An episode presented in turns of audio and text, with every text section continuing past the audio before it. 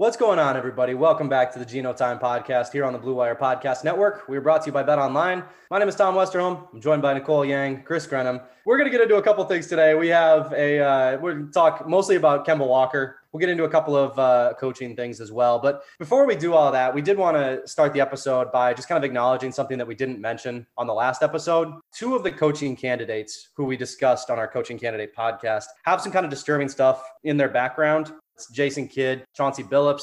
I don't necessarily want to go into details on that one. Um, you know, just if there's anybody listening, just out of respect for anybody, if they don't, you know, necessarily want to hear about that stuff, it's pretty easy to find on Google. I think we all just felt that it was important to, to touch on that stuff and to kind of bring it up because we didn't before. And I don't necessarily know that it gets a ton of coverage. I thought Chad Finn wrote a good um, column on the uh, on the Boston Globe about Jason Kidd in particular. We don't have to get too deep into it. I don't know if there's anything that you guys want to add to that. We should also say that we neglected to mention anything about Kristaps Porzingis right, as yeah. well we should have included that because it's part of their history as a potential coach and player.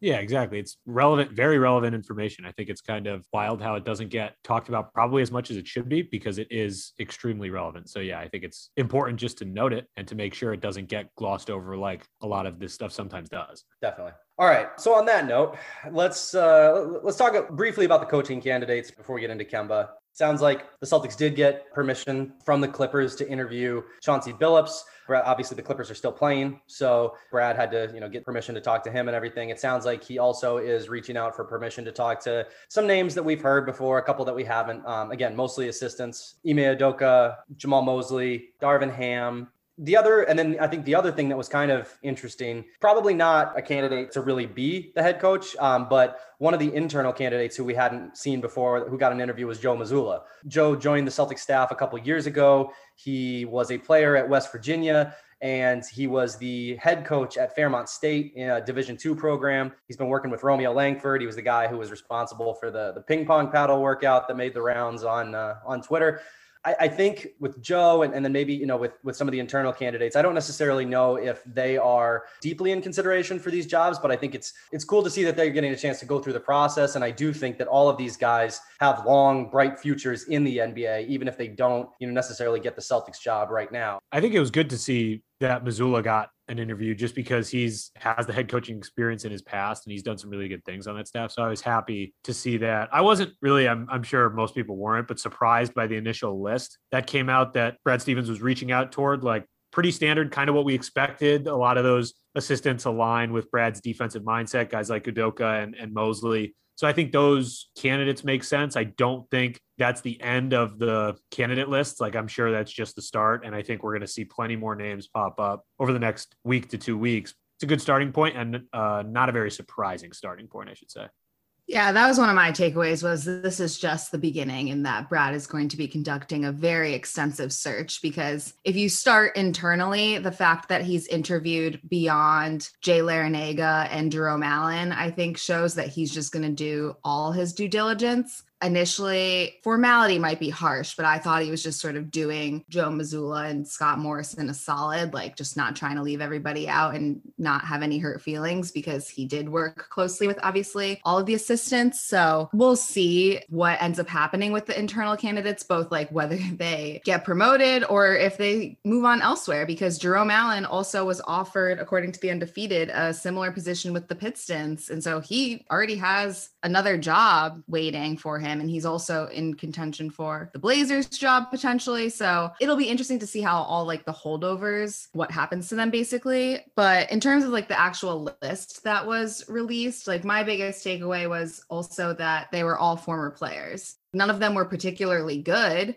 obviously besides Chauncey Billups, but they all do have NBA playing experience, like not even just college. So they all went undrafted. So again, like it's not like there's anybody that you would remember their career probably, but I do think it speaks to the fact that maybe that is a trait that they're looking for that, okay, we're moving a former coach into the GM role. Now we want a former player into the coaching role, whether it's because they can relate better or they want to try something new out. So this is going to be one of the best coaching jobs on the market this offseason. The people the Celtics interview are really going to want this job. So they do have a bit of an advantage there, I think, where where they can take their time, they can interview everybody they want to interview, and they don't have to just be like, well, we really want Mike D'Antoni, so we, we got to get him before somebody else does. Like they can, I think they can kind of really weigh their options even though there are like the Indiana job is now open. So now you've got Indiana, Orlando, and Portland. Because the Celtics is probably the best job out of that batch, there might be a situation where, say, Portland or Orlando or something is going after Chauncey Billups. He might want to wait it out to see how the Boston process works out. So I just think that there still is no real reason for the Celtics to push the envelope on this because it's a really good job that a lot of people are going to want.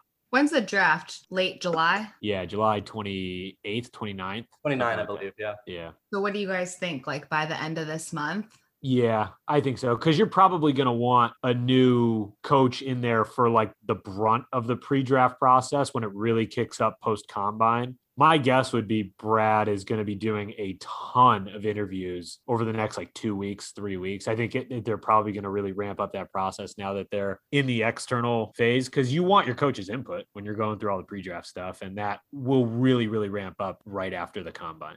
The only other uh, the only other coaching note that I wanted to bring up, and I know Nicole doesn't think this is nearly as big a deal as I do, was uh, Kara Lawson uh, did an AMA on Bleacher Report. She was kind of uh, asked about the speculation, and she said, you know, I've done really well in my career by focusing on myself in the moment. I loved my time in Boston. I loved coaching those players. It was a special time in my life. The speculation, you can chase a lot of rabbits down a lot of holes. And my argument here is that I think like that's not a no I, think if Kara was was super in on just like exclusively like she wanted to stay at Duke, I think it would have been pretty easy to say like I'm honored that I'm in consideration that people are bringing up my name. Like I I, I have unfinished business at Duke. I you know I have done I haven't done X Y or Z. I haven't even gotten a chance to coach. I, I don't know. I mean it wasn't that.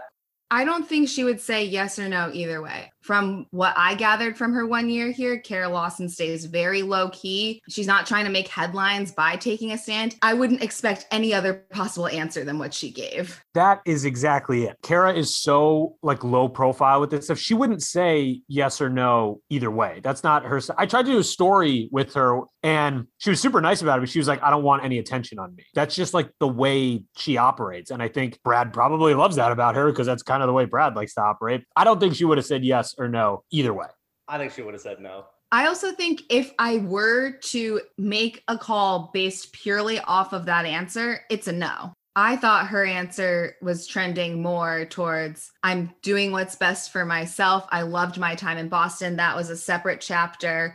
Like you can talk all you want, but like I'm good. If I have to pick a side here, I definitely think she left the door open for sure. Yeah, Nicole. Yeah, Nicole. it is too easy for her to just be like, I'm committed to the Blue Devils. Like I'm staying here. I've. It would have uh, been so easy to just say that. But in fairness, I don't think she would have said. I don't think no, she would have said either. That's the bottom line. Yeah, like obviously it's easier. Like of course, if she were to take a stand, of course the no is easier because it would be ridiculous for her to be like, yeah, I'm all in. I want to. Give me a ring, Brad. Yeah. It would be absurd. So obviously the no is way easier to envision. Again, there's no way that she would have ever given a firm answer. I 100% agree. Yes, if we're in the business of taking sides, which I guess we technically are, I would say she left the door open, but she would have, the way Kara operates in my brief experience being around her, there's no shot she would have taken a side. No, I, I think I, I definitely see your guys' point. Like, like you know, she, she was, especially in Boston, she was very, wanted to avoid the spotlight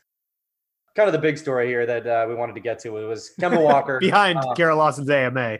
the second biggest story that we wanted to get to here was Kemba Walker and the Celtics uh, reportedly about ready to be done with their partnership. It sounds like uh, per Bleacher Reports, uh, Farbod Esna Esnaashari. The uh, Kemba Walker experiment in Boston seems to be coming to an end. Sources said the Celtics and Walker are likely to move forward from their relationship this offseason.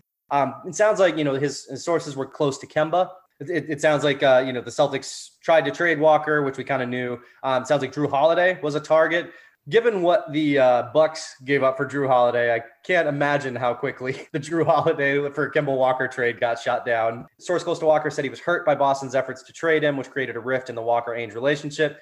What do you guys make of this? I don't think it's breaking news that the Celtics want to move Kemba Walker. I, I didn't find that to be like a major like shock. I feel like it's been pretty widely known that yeah, they've tried to move him in the past, and shocker, they would like to get off of his current contract. Like that's not a surprise.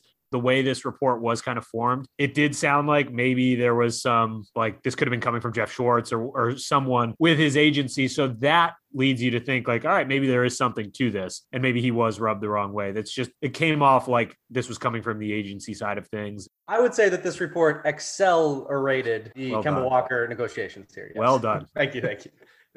even if the Celtics weren't planning on moving Kemba Walker at all this offseason, people would be talking about it because it just makes so much sense given his yeah. contract and performance and the state of their cap situation. But the fact that Kemba came out and was like, actually, I want to trade because I'm unhappy with the front office, I feel like was surprising and sort of, I don't know if he's trying to like reshape the narrative here or something and paint it as more of like, oh, I'm upset at the Celtics as opposed to the Celtics moving on from him. It's sort of like, I'm not not coming to your party even though I wasn't invited type like vibes, you know what I mean? But like I think it was the last straw or like the nail in the coffin in terms of like he's definitely getting moved. I think it's important to remember, yeah, he has some serious durability issues, but Kemba Walker is still good. Like he did play very well down the stretch. And I think there are a lot of people ready to like throw him to the curb in a sense, but he does still have value when he's healthy, not like his contract stinks. That's obvious. But I don't know. Like he did show some bright spots. So I think there is still some on court value there. It's problematic that his durability sucks, but he's not bad by any means. He's not a bad point guard.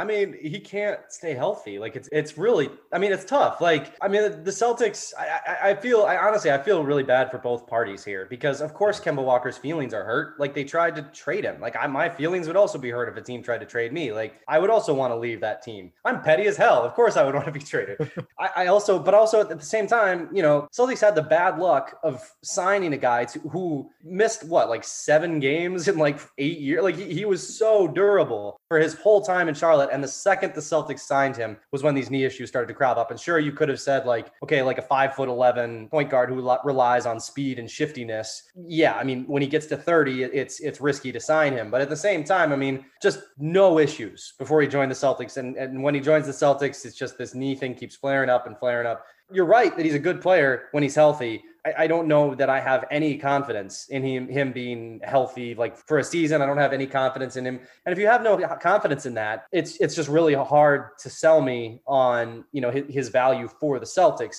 I, I, think there's value exclusively in just kind of letting his contract run out because when his contract runs out, Celtics have a ton of space, yeah. especially, you know, if they're keeping Jayson Tatum and Jaylen Brown, you know, those guys are under contract for a while. That could be a really attractive situation. That's a lot of contract room that just opens up um, when Kemba comes off the books. And I, and I think the other thing to uh, to remember is that Kemba's contract has a 15% trade kicker. If he's trying to get out and they can waive that, it's like significant money. It's like it's like 41 and a half million in 2021 22 and uh, 43 million in 2022 23. You know, if you are going to trade him um, and if he really wants out, maybe you know maybe this is an indicator that he's willing to grease the wheels a little bit um, by waiving that trade kicker one way or the other. I mean, it's Celtics are in a tough spot with Kemba. Like this is the tough thing that happens when you sign a 30 year old to a max deal who uh, who can't stay on the court.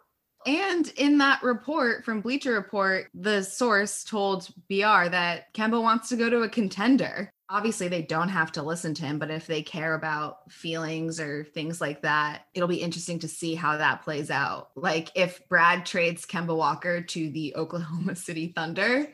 Yeah. Yeah. They are in a tough spot does Brad pick up the call from Sam Presti if if it does come? Because it'd be tough not to if you're Brad. Got that call for sure. Yeah, I would definitely, definitely pick up that call. Both Kemba and uh, Al Horford, uh, their contracts come up in 2022, 23. Well, Kemba, Kemba has a player option that year. Uh, Horford, his contract is 26 and a half million that year, whereas Kemba's will be 37 million again, Kemba Walker, when he's healthy, is a good player, but I just have so little confidence in him that I think, you know, bringing on Horford, even at his age, even as he, you know, sort of declines a little bit, I mean, yeah, if I'm if I'm Brad, I'm definitely picking up that call from Sam Presti because the money's still going to come off the books at the same time, and in the interim, you're just paying a little bit less. Like it just kind of makes things a little easier for you. And if you're just looking for like straight like bad money for bad money, I mean, one, I think Horford makes way more sense than Porzingis because Porzingis isn't a particularly good basketball player, but I also think that uh, I think that the money makes a lot of sense too. To me, letting that contract run out to down the road get that flexibility is so much better than taking a shot at Kristaps Porzingis, adding an extra year, and you push that cap flexibility further down the road. That makes way less sense to me than if they were to just let him run his course in Boston and then pick up the flexibility when he's off the books. Like that shows what a tough position they're in that they're considering, hey, like, or they might consider, we could just let this thing run out. The, the only other thing about Kemba that I, I think it probably is is worth touching on. I mean, what do you guys think this does? So the Celtics have obviously had some some issues, like from a perception standpoint, after years and years of, of the narrative being that like nobody wants to play in Boston, even though the Celtics kept acquiring people via trade and they'd never had cap space. They finally get some cap space. They actually sign a bunch of people pretty easily. All of those guys have kind of pieced out. You know, obviously they, they lost Horford, they lost uh, Gordon Hayward. Kemba now doesn't really want to be here after signing. I mean, do you think that this does? And Kyrie wasn't a signing, but like again, a guy who came to Boston and opted to sign elsewhere when free agency hit. Do we think that this is concerning at all for the Celtics, like going forward? I mean, does the change in management help the perception? Uh, where do you guys land on this? I don't think the change in management really makes that much of a difference because they didn't really hire from the outside. Like I know Brad Stevens is different, obviously, than promoting Mike Zarren because Mike Zarren is the one that's like dealing with a lot of agents and GMs. But Brad, there's still too much continuity that I don't think his promotion really changes the perception. I do think there's something to it. Now, like when looking at at those comments from the Western Conference executives, obviously other team executives when given a platform are going to paint other teams in a bad light especially when it all makes sense like that's a given. But there's something to it for sure because you can't just ignore the fact that all these players have left. That's why i think the celtics all of their effort should be dedicated toward getting Jayson Tatum to stay. Because if he leaves, that is just catastrophic. Because he could be a big selling point. He's good enough. He's friends with a ton of people across the league. He has that cachet where they could still remain a destination. But if things go awry through the rest of his contract and he ends up leaving, like the other thing about that that I think is important is that like all of these guys, you, you can give good reasons why why they left. You know, thing like things happen. Like Kyrie is like like you just don't know with him. I mean, like I, I, I love watching him. I think he's an interesting guy, but like he really is an unpredictable guy. Like you can't really step aside from that. Like you can explain a lot of these things away if you want to. Like you can come up with with reasons X, Y, and Z. At the same time, it, it, it kind of doesn't matter because the narrative is going to be built however the narrative is built. Yeah, it kind of doesn't matter. It, the narrative is going to be what the narrative is, and that's a tough. The narrative is tough for the Celtics right now. The narrative is there, and like, yeah, I don't know what mm. you can do about it. Yeah, very easy to build that narrative solely by looking through the transaction history. It's not. It's not that complicated, and I don't think like Nicole said, I don't think that the recent changes have done anything to change the league wide perception in any way but you want to see the league wide perception change in the wrong direction for the Celtics and get even worse. You have Jayson Tatum leave in a couple years. That has to be of the highest priority for this front office to make sure he sticks around. Whether that means going to get Bradley Beal, whatever, I, I think you have to do whatever it takes for a variety of reasons to make sure that Jayson Tatum stays because it's already not great that you have all of these players leaving. You have Jayson Tatum on top of them up and leave. Like not great, but it's certainly a possibility if things don't go well over the next couple of years.